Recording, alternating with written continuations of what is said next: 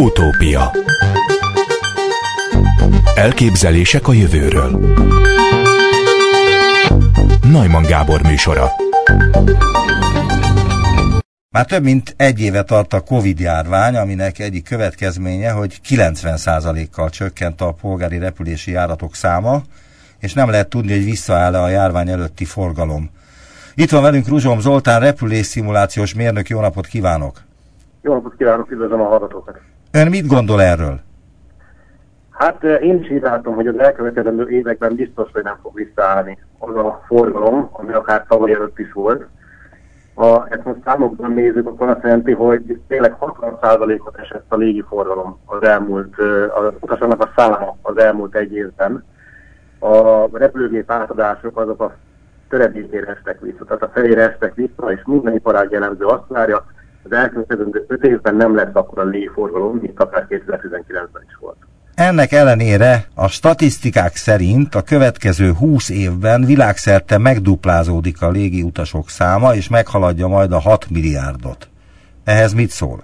A repülőgép gyártóknak az döntése szerint 15 évente egyszer megduplázódik a forgalom, viszont ezt, a, ezt az elvárást ezt már ők is erősen visszalátták. Tehát például a, a Boeing úgy számol, hogy 11%-kal kevesebb repülőgépre lesz szükség az elkövetkezendő 10 évben, mint azt, a, mint azt két évvel előtt előrejelezték volna. Ezzel szemben a következő információt olvastam valamelyik ezzel kapcsolatos szájton, hogy az első lépést az ügyben, hogy növekedni fog a légi forgalom az elkövetkezendő 20 évben, az első lépést az Air New Zealand tette meg a légi díványjal, amelynek lényege, hogy három ülést alakítanak át dupla ágyá.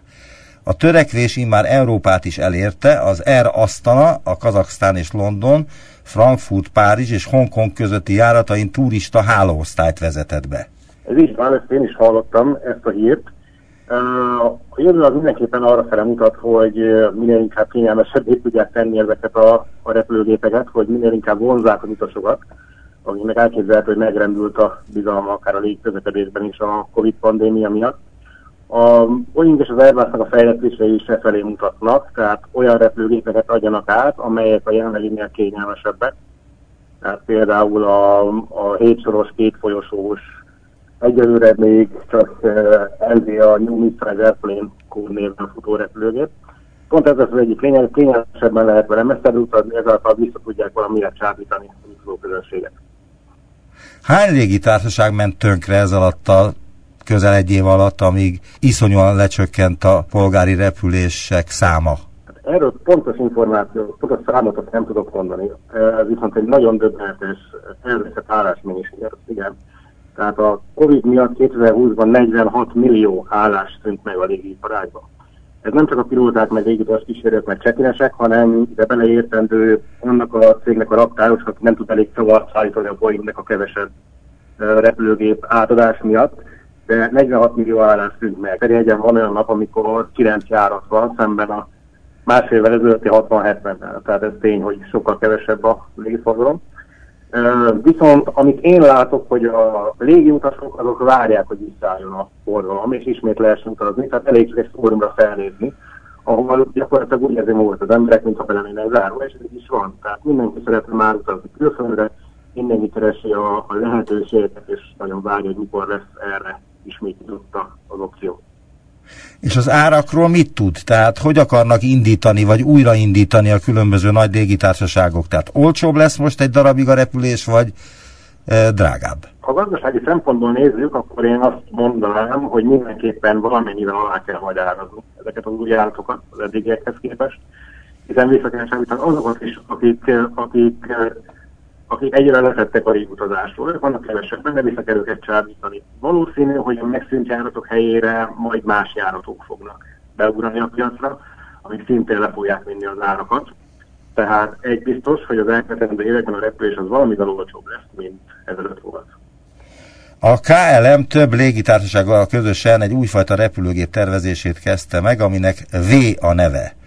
A hagyományos törzses szárnyas elrendezés helyett a KLM, az Airbus és a Delft Műszaki Egyetem közös projektjében egy új repülőgép V alakú kettős törzse lenne maga a szárny is, belsejében az utaskabinokkal, a raktérrel és az üzemanyagtartályokkal. Mi a véleménye erről a repülőgépről? Ez egy koncepció repülőgép, az én tudomásom szerint, tehát közel sem biztos, hogy ez majd forgalomba is fog állni egyszer.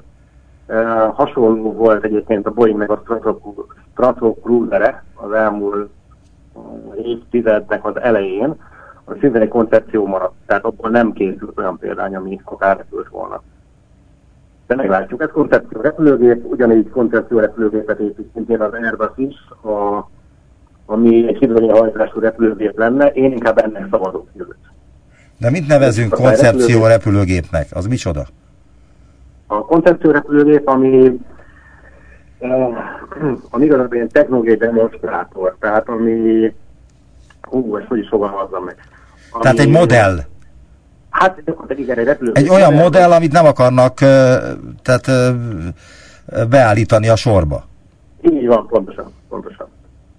De nem a, a, Concord nem is, a Concord nem így indult, hogy a modellnek készült, és aztán lett belőle egy közös vállalkozás az angolok és a franciák között?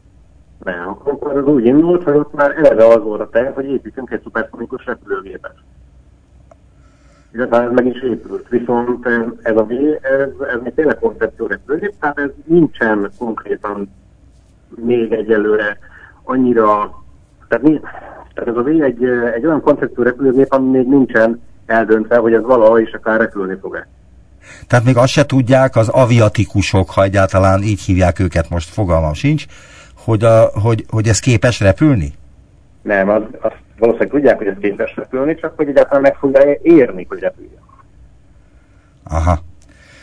Az előbb kérdeztem, hogy vajon merre felé tendál a jövőben a repülőgép fejlesztés, és sokan próbálják kitalálni, hogy merre felé fejlődik a polgári repülés, és a legújabb ötletet a londoni Priestman Good Design iroda jegyzi. A Pure Skies névre keresztelt koncepció lényege, hogy az utasokkal jobban elszigetel, hogy az utasokat jobban elszigeteli egymástól, és a privát térnek nem csak a higiéniája, de a komfortja is lényegesen jobb lesz. Én ezt mondjuk jó ötletnek tartom, de ettől ugye kevesebb utas lesz a repülőgépen, amitől drágább lesz a repülés. Ez így van. Így van, jelenleg a, a first class, az első osztályok, a hosszú távjáratokon ilyenek, amit teljesen elszigetelt kabint adnak az utasoknak, hát meg is kérik az árát. Mondjuk amit, amit tudok fejből, mert egyszer rádöbbentem, hogy mennyivel kerül ez, mondjuk egy Etihad Abu Dhabi London járat, ha a turista osztályon megyünk, akkor megvan akár 200 ezer forintból, ha első osztályon privát kabinban, akkor az 3 millió forint. Igazad van, saját humor nincs. Tehát mindenképpen az, ha egy repülőgépen kevesebb utast tudunk elvinni, akkor mindenképpen az emelkedni, emelkedni fog a jegyára. Tehát ez inkább egy prémium szolgáltatás lesz majd a jövőben szerintem. Nem az pedig egy, standard.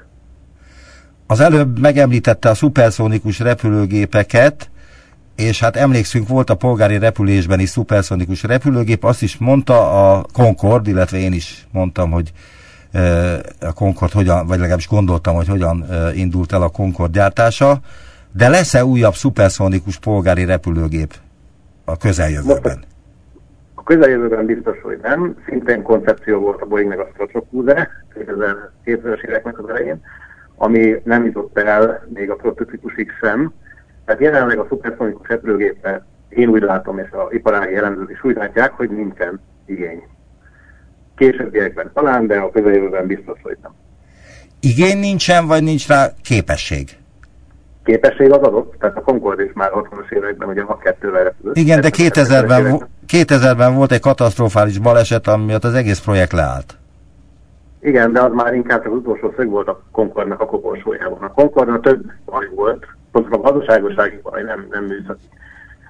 Az volt az egyik nagy baj a Concordnak, hogy rettenetesen sok üzemanyagot fogyasztott, a hangrobbanás ugye hangos, tehát csak az óceánok fölött tudott repülni a hangsebesség fölött, illetve a hangsebesség fölött, tehát a Mach 2 csak úgy tudta tartani, hogyha folyamatosan mentek az utánégetők, emiatt pedig a fogyasztás volt óriási, meg a kibocsátásra is. Mivel óriási volt a fogyasztás, és viszonylag kicsi volt az utas, kép, utas szállító képessége, ezért a jegyek is iszonyatosan drágák voltak rá. Tehát a, a Concorde már a kezdetektől fogva voltak gazdaságosági problémák, ez a katasztrófa Párizsban, a Burzs repülőtéren pedig az utolsó szög volt a koporsójában a típusnak. Négy és fél év kutatási projekt zárult le idén, március 11-én a Szolnoki helikopterbázison. Az uniós és állami támogatásból megvalósult kutatás sorozat eredményei a magyar esetleg a nemzetközi repülés eddigi gyakorlatán is javíthatnak. Esetleg tud valamit erről a kutatásról? Helikopterekről van szó, ha jól tudom. Uha, az a hogy helikopterekhez nem nagyon tudok hozzászólni. Aha. És mit gondol arról, hogy lesz-e újra magyar légitársaság? Hát ez egy nagyon megosztó kérdés. Um, tehát magyar nemzeti légitársaság, vagy magyar légitársaság, vagy magyar tilkerül légitársaság. Hát én arra magyar gondoltam, kerül... hogy magyar nemzeti légitársaság olyan, amilyen a Malév volt.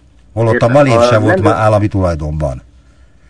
Hát most én úgy gondolom, magamra fogok haragítani jó néhány hallgatót, amit mondani fogok, de a, a nemzeti légitársaságoknak a modellje az, az nem működőképes a jelenlegi viszonyok között. Tehát minden nemzeti légitársaság a világon, amelyik még ténylegesen a, az állam tulajdonában van, azok általában tőkeinjekciókra szorulnak, mert önmaguktól nem feltétlenül képesek működni. Ilyen például a Alitalia, Olaszországban, de ilyen a Lufthansa is, ami szintén folyamatosan kapja az állami, állami ö, dotációkat. A mai légitársaságoknak a működési alapja az inkább a fapados modell, tehát az, ami, ami teljesen jól tud működni, de egy állami az nem. Igen, de a fapados modellekkel az a baj, hogy rendkívül változó minőségű utazást képes megvalósítani nagyon rossz körülményeket kell átélnie az utasoknak a különböző eléggé elhanyagolt repülőtereken. Itt gondolok a London melletti Lutonra, ami állítólag szörnyű, és hát ez egyre a, hát hogy mondjam, a prolib légi társaságok felé fogja hajtani az összes utast. Ez sajnos így van, tehát ha visszagondolunk, hogy mi volt akár a 70-es években a légitársasági marketing, hát nekem amíg elsőnek eszembe jut, az az, hogy a 747-es felézetén az első osztályon hatalmas fotelekben ülnek az utasok, és viszik a sonkát a légutas kísérők, és vágják belőle a szereteket, meg a sztéket. Ez volt a 70-es években. Ma mi történik, már viszik a magyarok meg a sorséget, viszont az utazók közösség is teljesen megváltozott. Tehát akkoriban egy ünnep volt az, hogy valaki repülőgépre léphet, egy repülőgépre utazott A-ból B-be, lehet, hogy ez annyiba került, hogy akár évekig spórolni kellett volna. Most egy kis túlzással olcsóban el lehet jönni Londonban, mint átbékázni Budapesten. Tehát, tehát az utazóközönség emiatt várni meg, hogy jóval olcsóbb lett a repülés, sokkal inkább elérhető lett mindenkinek a repülés, és megszűnt ez a kivételes ünnepi jellege. Persze vannak olyan légitársaságok, amik nem teljesen fapadosak, hanem mondjuk ilyen félfapados, mondjuk úgy félfapados uh, üzleti modellt alkalmaznak, például a Norwegian Airlines, aki próbálkozott tengeren túli járatokkal is, illetve náluk egy kicsit más volt a repülőgépeknek az elrendezése. Bocsánat, nem volt időben beszélni, még léteznek.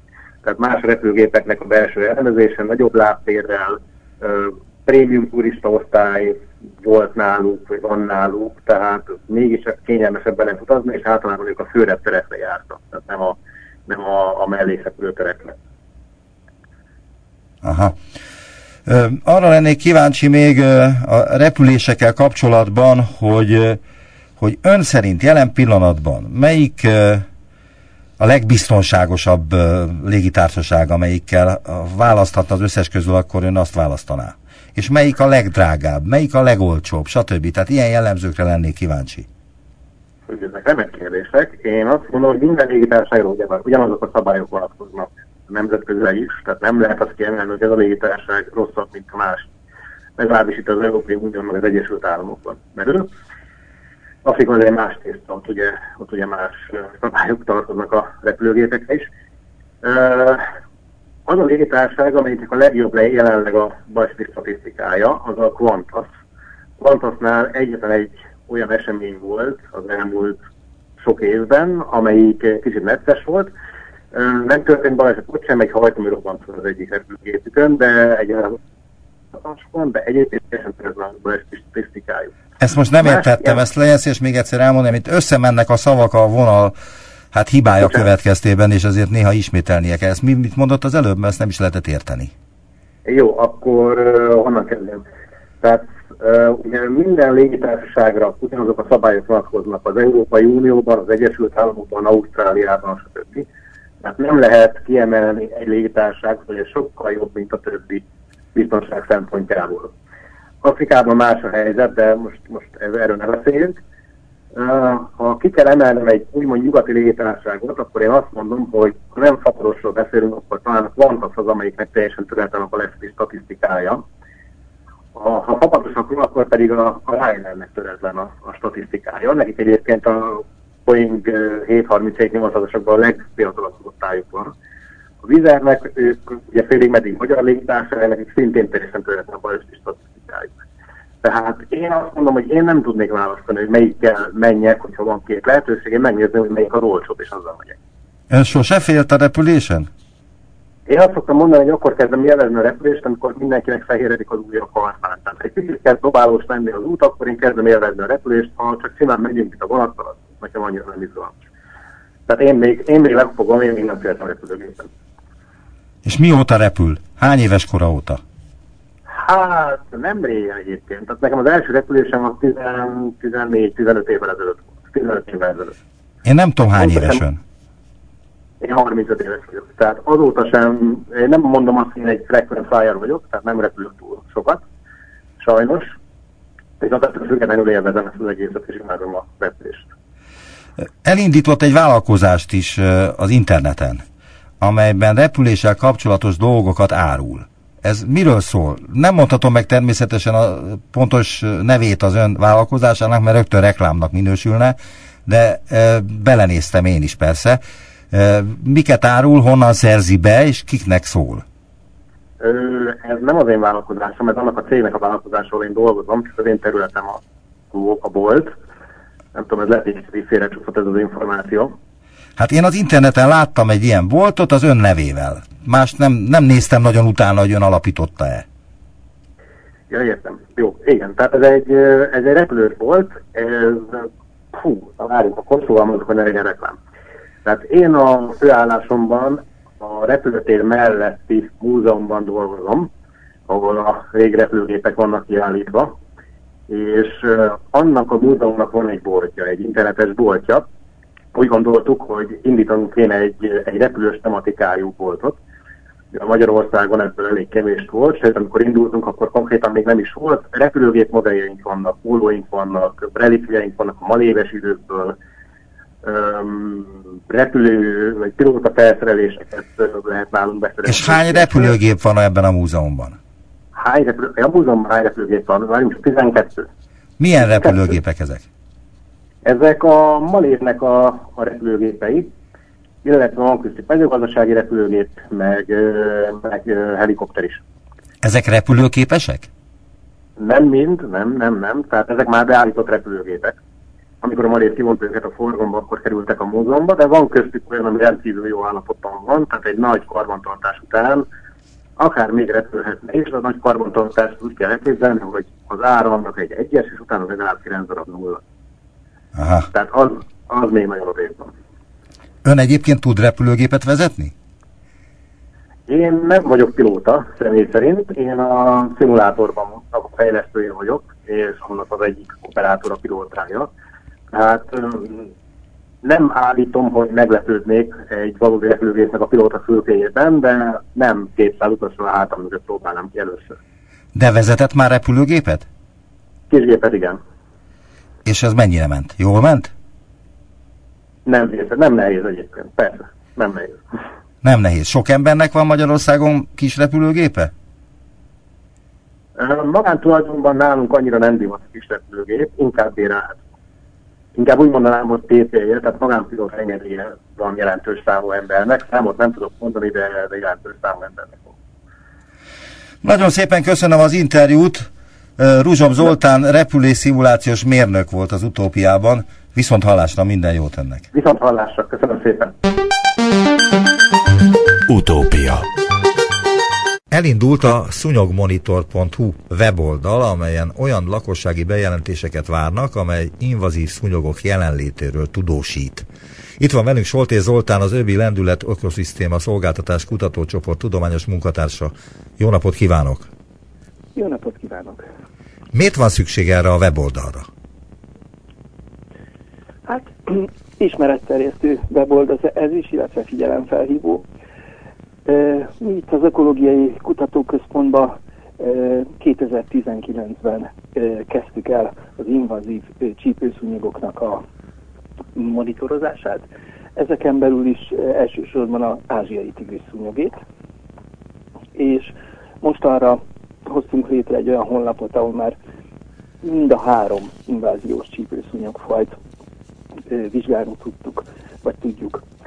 Itt ebben a, ezen a honlapon is a különböző média szereplésekben is, az, arra kérik a lakosságot, hogyha ilyen inváziós csípőszúnyogot látnak, akkor azt vagy fotózzák le, és küldjék el a fényképét nekünk, vagy pedig fogják meg a példányt, ha ugye, ugye ügyesek az emberek, akkor meg is tudják fogni, és csomagolják be, és azt küldjék el nekünk, és akkor mi ezek az információk alapján, ugye, ha megadják a helyadatokat, hogy hol és mikor fogták ezeket az állatokat, akkor mi a fényképek, illetve a példányok alapján meg tudjuk mondani, hogy milyen fajt sikerült az illetőnek fogni.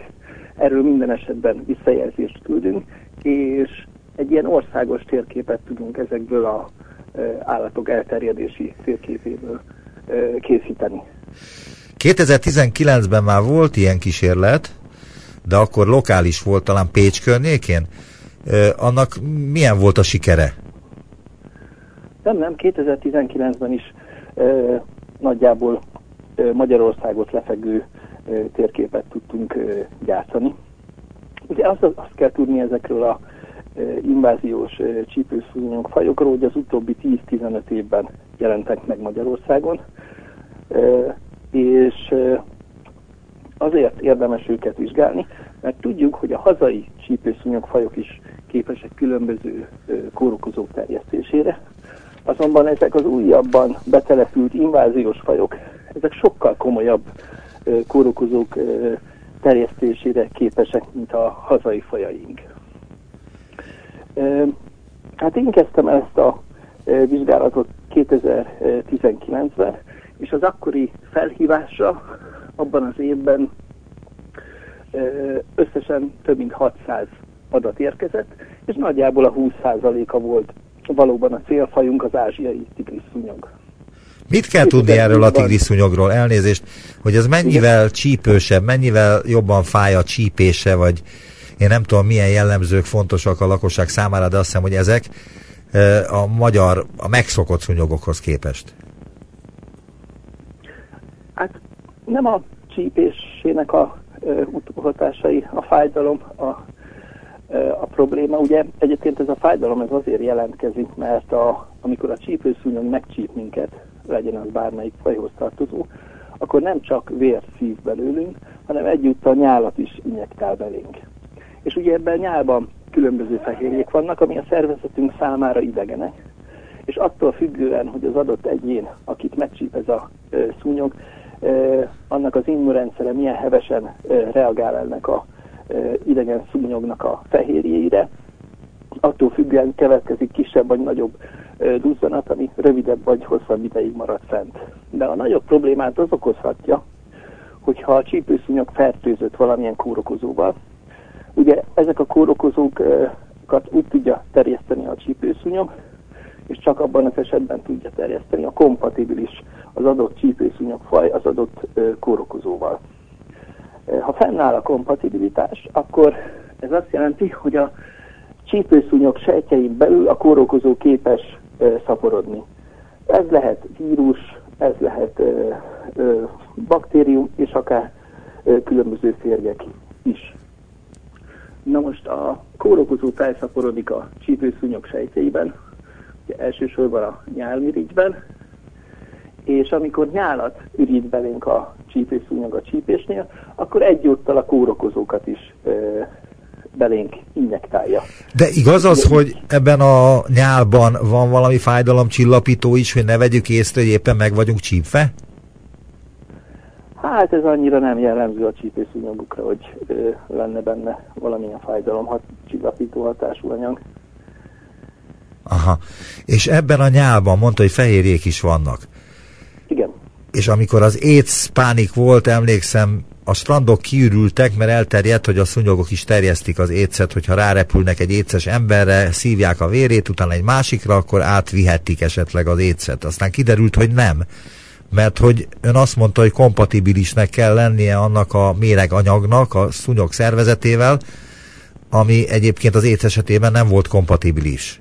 Igen, hát gondoljon bele, ha ugye e, vért táplálkozik a csípőszúnyog, az először a gyomrába, a begyébe jut el, e, végig a tápcsatornáján, és onnan, ha van benne kórokozó, akkor onnan ki kell jutnia, és el kell jutnia a csípőszúnyog e, különböző szerveihez, sejtjeihez. És abban szaporodnia kell. Hogyha ez nem áll fent, akkor nem tud eljutni a tápcsatornától egy kicsit messzebb lévő nyálmirigyig. De mi a helyzet az AIDS-nél, én nem tudom, jól mondtam, hogy az AIDS vírusa az nem kompatibilis a szúnyognak a szervezetével, ezért nem terjeszti Igen, a szúnyoga. olyan szúnyogról, ami, amivel De mi a helyzet a COVID-19-el? A koronavírussal? Tulajdonképpen uh, az se kompatibilis vele. Tehát nem kell aggódnunk, hogy a csípőszúnyogok Covid-dal fertőznének meg bennünket. Tehát akkor meg, megnyugodhatunk? Kvázi megnyugodhatunk, hogy, hogy ez biztos, amit mond?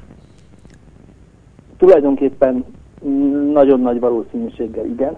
Ugye egy új vírusról van szó, tehát 100%-ig semmi sem biztos, de 99,9%-ig azt mondhatom, hogy igen, hiszen azok a kórokozók, amik úgymond ilyen vektorokkal, mint például a csípőszúnyog terjedni képesek, vagy azokkal terjednek, azok egyike sem így cseppfertőzés által terjedő kórokozó. Ugyan tudjuk, hogy a Covid az igen. Úgy tudom, vagy legalábbis ezt olvastam, hogy az invazív növények és állatok azért okoznak jelentős kárt egy adott helyen, mert hogy nincs ellene védelem a természetben, nincsenek olyan állatok, amelyekkel, amelyek eséllyel vennék fel a harcot egy invazív állattal, vagy egy növényel szemben. De mi a helyzet az afrikai, vagy az ázsiai csípőszúnyoggal? Az ázsiai csípőszúnyog kiírtja az itten honos szúnyogokat? Ö, nem, nem írtja ki. Ö, de ugye az vele a probléma, hogy sokkal többféle kórokozóval kompatibilis, mint a hazai fajok. Hogy humán példákat mondjak, például a dengi vírussal, másképpen csontkörővállás vírusával, vagy a sárgaláz vírusával, is kompatibilis az ázsiai tigriszúnyog, és előfordulhat olyan eset, mert hogy minden évben van rá arra példa, hogy van olyan 5-10 ember minden évben, aki megfertőződik ezekkel a előbb említett korságokkal külföldön nyilvánvalóan, és itthon derül ki, hogy fertőzött. És hogyha ebből a kompatibilis csípőszúnyogból, például az ázsiai tigriszúnyogból már egy olyan populáció lenne Magyarországon, ami nagy egyetszámú és elég sok helyen előfordul, akkor előfordulhatna az a szituáció, hogy amikor hazajön ez a külföldön megbetegedett ember, akkor ez a kompetens vektor, ez a, ami kompatibilis azzal a adott vírussal, az ugye megszúrja azt a fertőzött embert, és akkor kialakulhatna hazánkban is egy ilyen láncolat, fertőzési láncolat. Tehát kvázi Magyarországon is elfogadott, vagy általános betegségé válhatna mondjuk a dengiláz, ami egyébként eléggé ritka Magyarországon. Hát igen, ed- eddig csak ilyen import esetek fordultak elő, de hát akkor lehetőségre lenne e, itthon is terjednie. Ugye ez ebben a szituációban, amit e, mi vagyunk most itt a csípőszúnyogokkal, ezekkel az inváziós csípőszúnyogokkal, itt előre megyünk a problémának, tehát nem várjuk meg, hogy a vírus bejöjjön ide, és akkor már problémákat okozzon, hanem előre vizsgáljuk a vektorokat, ezeket az inváziós csípőszúnyogokat, hogy már előre fel tudjunk készülni egy esetleges ilyen problémára. Szemben mondjuk a Covid-dal, amivel nem tudtuk ezt ugye előre megjósolni, illetve ellene tenni dolgokat. Igen, na most ez a weboldal, ami mióta üzemel egyébként? Ezt, ezt a szúnyogmonitort, ezt most idén április 1-től indítottuk. Előtte, volt, előtte is volt egy hasonló ö, weboldalunk, de az nem volt ennyire interaktív. Ja, erről gondoltam én azt, hogy ez Pécs környékén, Nógrád vagy egyéb területi helyeken volt, mert valahol ezt olvastam, de lehet, hogy én olvastam félre. Azt szeretném öntől kérdezni, hogy hogy, hogy mit várnak ettől a weboldaltól? Hány jelentkezést várnak, és hány kvázi lenyomott szunyogot, már mint papírok közé tett szunyogot, amin meg tudják esetleg állapítani, hogy valóban ázsiai csípős szúnyog-e? Hát minél többet. Pontos számokat csak a tavalyi, illetve a tavalyi előttieket tudom elmondani.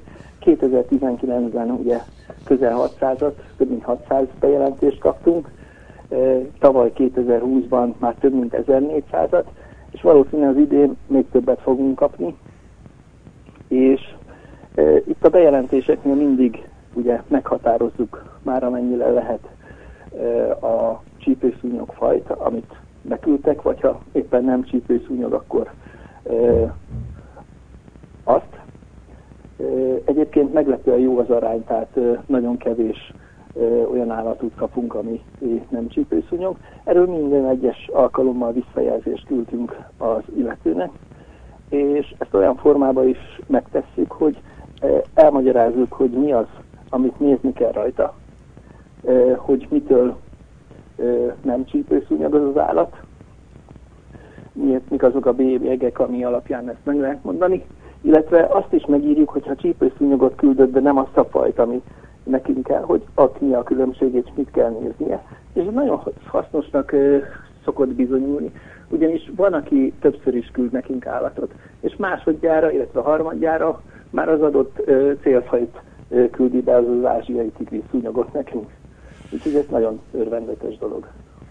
Tehát a szúnyogmonitor.hu ez a weboldal cím, és figyelmükbe ajánlom, mert aki részt szeretne venni egyfajta ökológiai mentésben, és itt azt hiszem valami ilyesmiről is szó van, az aktívan vegyen részt esetleg a segítségükben, a megsegítésükben. Magyarországon egyébként milyen betegséget terjeszthetnek a szúnyogok, és nem az ázsiai csípőszúnyogra gondolok, hanem a eddigi megszokott magyar honi szúnyogokra? A vírusok közül a nyugatnílusi vírus, ami jellemző, humán esetek is előfordultak. De ez nem egy olyan súlyos betegség, ha jól tudom, a nyugat-nílusi láz, ez egy influenza, egy gyenge influenzához hasonlító betegség, nem? van, gyenge influenzához hasonlít az esetek legnagyobb részében, de legyengült immunrendszerű embereknél ez okozhat akár nagyobb adott esetben halálos kimenetelt is, sajnos. Van még a uzutu Micsoda? annyira nem jellemző, uzutu. Igen? Uzutu vírus, az annyira nem jellemző ö, emberekbe inkább hatarakat ö, támogat, tá, támad meg, illetve vannak még ö, különböző fonálférgek, a szív és ö, bőrférgességnek a kórokozói. Ö, ezek se annyira jellemzőek emberekbe, viszont társállatokra ö, nagy hatással vannak, gondolok itt ö, kutyákra, illetve macskákra, olyannyira, hogy védekezni kell ez ellen, ott, ahol ezek a kórokozók előfordulnak. Egyébként Magyarországon elég nagy területen fordulnak már elő, tehát sajnos egy adott kutyánál például, én sajnos csak ezt tudom, mert nekem kutyám van, nagyjából havi olyan 5000 forintot kell védekezésre költeni. És hogyha nem költünk védekezésre, és ő megfertőződik a kedvencünk, akkor viszont sokkal nagyobb anyagi ráfordítással jár a, az állat meggyógyítása. Egyrészt olyan egy évig tart a kezelés. Tudom, hogy ez halállal is jár. Én, nekem, én is kutyás vagyok, beszéltem állatorvossal, pont emiatt a szívférgesség miatt, de én azt a választ kaptam, hogy beolthatom a kutyámat, ez így nagy biztonságban lesz, akkor biztos, hogy nem lesz szívférges, de az állatorvosom szerint tavaly sem, meg tavaly előtt se voltak több szívférges, tehát nem volt több szívférges megbetegedés, mint 10 vagy 20 évvel ezelőtt, tehát hogy ez, ez nem változott szerinte. Rosszul tudja, vagy rosszul, rosszak a tapasztalatai? Hát ez ugye helyileg változik, hogy hol és mikor, de ha egy ilyen nagyobb képet akarunk vizsgálni, akkor érdemes bemenni az állatorvosi egyetemre, és ott a specialistákat megkérdezni, és ők bizony sajnos azt fogják mondani, hogy egyre több ilyen esettel találkoznak. Hát ez elég szomorú. Mit gondol, milyen nyár vár ránk szúnyog szemszögből? Mert hogy uh, itt arra, amiről nem beszéltünk eddig, ez a szúnyogírtás, hogy ez a uh, szúnyogmonitor.hu abban is segít, hogy hatékonyabban lehessen szúnyogokat írtani, mert hogy esetleg feltérképezhetik a lakosok, hogy hol kell és hol nem kell szúnyogírtást végezni. Hát ez a szúnyogmonitor elsősorban inkább az inváziós állatok elleni harcban tud segíteni. Igen, de őket is kell írtani, nem? Természetesen igen. Hogyha valamilyen kórokozó terjesztési probléma felmerül, akkor mindenképpen érdemes őket írtani. És ugye ezzel mi fel tudjuk térképezni a lakosság bevonásának a segítségével, hogy Magyarország melyik területén fordulnak elő ezek az állatok, és ez szerintem nagy segítség, óriási segítség a gyakorlati szakemberek számára, akik magát az írtást végzik. Mondta, hogy április 1-én indult ez a honlap, most április, amikor a beszélgetést készítjük, akkor április 7-e, 6-a van, nem sok nap, de érkeztek bejelentések, vagy megkeresések? Természetesen igen, hát gyakorlatilag január 1-én is érkezett már hozzánk bejelentés e-mailen. A tér folyamán főleg áttelelő csípőszúnyogról kaptunk fotókat, illetve példányokat, ugyanis, mint már említettem, ezt 2019-ben indítottuk. Ez most csak egy új dizájnja a weboldalnak, ez a szúnyogmonitor. Kicsit a kor elvárásainak megfelelően dinamikus tartalommal nagyon jól látható grafikákkal, mozgóképekkel töltöttük fel, animációkkal ezt a honlapot. Tehát gyakorlatilag egész évben kapjuk a bejelentéseket. Igaz, a téli szezonban, ami a csípőszúnyogok számára hát nem annyira aktív időszak, akkor kevesebbet, és mihelyt elindulnak a csípőszúnyogok, azaz elegendően meleg van ahhoz, hogy a lárvák fejlődjenek, és kikeljenek belőle az imágok, tehát nagyjából ilyen tájt, ahol, amikor is most vagyunk, akkor megindul a bejelentéseknek számának a növekedése. Van még egy kérdésem, ami azt hiszem, hogy globális problémát feszeget, mégpedig, hogyha írtják a szúnyogokat, akkor azok, akik a szúnyogokat eszik, azok mit fognak enni helyettük? És itt a halakra, a különböző ö, egyéb ö, vízi állatokra gondolok, amelyeknek fő táplálékuk a, például a szúnyoglárva, vagy a szúnyog, a madarak egy részének. Tehát ez, ez, ezzel nem okozunk-e nagy bajt, hogyha kiírtjuk a szúnyogokat, amelyeket ö, nem szeretünk? Hát lehet, hogy sokakat elkeserítek, de nagy valószínűséggel nem tudjuk kiírtani csak a csípőszúnyogokat egy adott területről, Magyarországról, hanem ahhoz jóval több állatfajt is ki kell írtani, gyakorlatilag majdnem mindent, hogy ezt megtegyük. És a probléma ugye az, hogy a, amikor csípőszúnyogírtásokat végeznek a szakemberek, akkor jól meg kell fontolni, hogy melyik területen, milyen időpontban alkalmazzák ezt, ez egy külön tudomány, mert hogy ezek az írtószerek azért tudjuk róla, hogy más állatfajokra is, többek között a méhekre is negatív hatású hatással vannak, és tudjuk, hogy ezek azért nagyon hasznos rovarok is tudnak lenni a beporzás kapcsán. Egyébként a csípőszúnyogoknak is van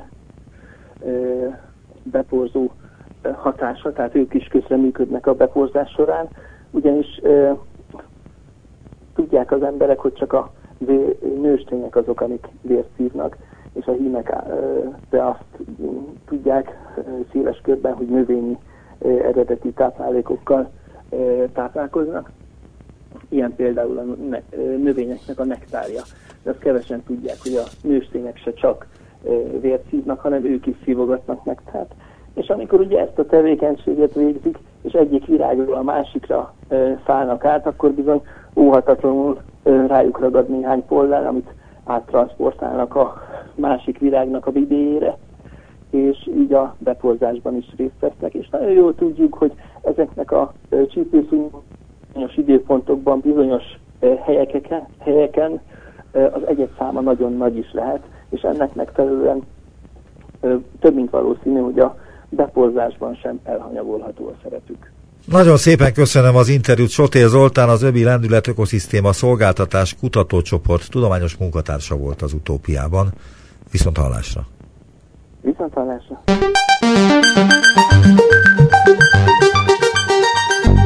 Visszaértünk a jelenbe. Neumann Gábor utópia című műsorát hallották.